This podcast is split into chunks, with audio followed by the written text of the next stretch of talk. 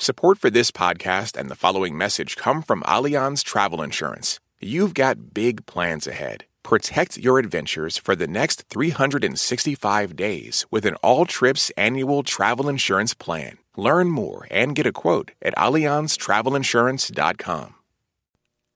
Live from NPR News in Washington, I'm Nora Raum. Israeli Prime Minister Benjamin Netanyahu has ordered the Israeli military to prepare to evacuate the city of Rafah in southern Gaza, where hundreds of thousands have sought shelter to escape the war. This suggests Netanyahu is planning a ground invasion to dislodge Hamas militants NPR's Hadeel Al-Shalchi has more from Tel Aviv. Prime Minister Netanyahu's office said that it was impossible to get rid of Hamas without sending ground troops into Rafah. There are about 1.5 million Palestinians crammed in Rafah at the moment, and aid agencies are warning that the existing humanitarian crisis could get even worse. Netanyahu asked for an evacuation plan for all these civilians, but it's unclear where people would go. And there's been an uptick in strikes on Rafah this past week. We know of at least three, including one that killed 16 people on Thursday. NPR's Hadeel Al-Shalchi. U.S. officials are cautioning against a ground invasion of Rafah, saying that would worsen the existing humanitarian crisis. Meanwhile, mediators continue to work towards a ceasefire and the release of hostages. Russian drone attacks have killed at least seven people in Ukraine's second largest city. NPR's Polina Litvinova reports from eastern Ukraine. Russian troops attacked the city of Kharkiv in northeastern Ukraine with Shahed drones on Friday night. One drone hit a gas station, sparking a fire that damaged 14 houses. The head of Kharkiv Regional Military Administration, Alexei Syniehubov, said the attack killed several people, including a family with three children. The youngest child was seven months old. Kharkiv is about 20 miles from the Russian border. Russian forces target it nearly every week. Sometimes it takes only 30 40 seconds for a Russian missile to strike the city.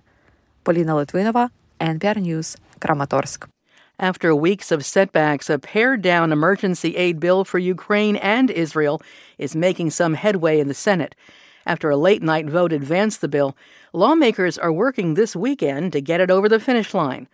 NPR's Amy Held has more on the story. The bill provides $60 billion for Ukraine. Israel would get $14 billion. There's also humanitarian aid for Palestinians in Gaza and funding for allies to counter China. Senate Majority Leader Chuck Schumer says he's willing to make changes to get it through and vowed to stay in session until that happens.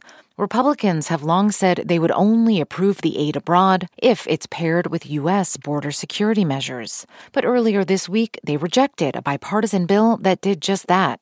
Now, a procedural vote is expected Sunday on the stripped down bill. If approved, it would move on to the House, where GOP resistance to funding Ukraine is growing. Two years into its fight against the Russian invasion. Amy Held, NPR News. This is NPR News in Washington. Federal investigators are trying to determine why a private jet tried to make an emergency landing on a Florida highway yesterday. It collided with a vehicle and burst into flames. Two people died.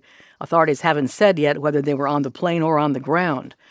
Pakistan's government has imposed a ban on people protesting in the capital, country's capital following a controversial countrywide election held earlier this week. Abdul Sattar reports from Islamabad. Authorities did not say why they issued the ban, but it came as the party of former Prime Minister Imran Khan called for people to protest against what they say was widespread rigging in Thursday's elections. Khan's party was banned from running, and so they fielded independents, who, in a surprise upset, have emerged as the largest bloc in parliament so far. But they allege there was vote rigging in key constituencies that could have given them a majority. For NPR News, I'm Abdul Sattar. Happy Lunar New Year. It's the first new moon of the lunar calendar and is one of the most important holidays celebrated in Asian communities around the world. Here's how it sounded in Taiwan, where a temple bell is rung 108 times as a symbol of peace and prosperity.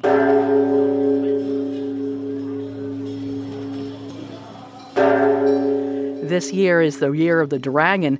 Taiwan, China, and other places across Asia are seeing highways crowded and flights fully booked as people travel to spend the holiday with families or go on vacation. I'm Nora Raum, NPR News. This message comes from NPR sponsor Mint Mobile. From the gas pump to the grocery store, inflation is everywhere. So Mint Mobile is offering premium wireless starting at just $15 a month. To get your new phone plan for just $15, go to mintmobile.com/switch.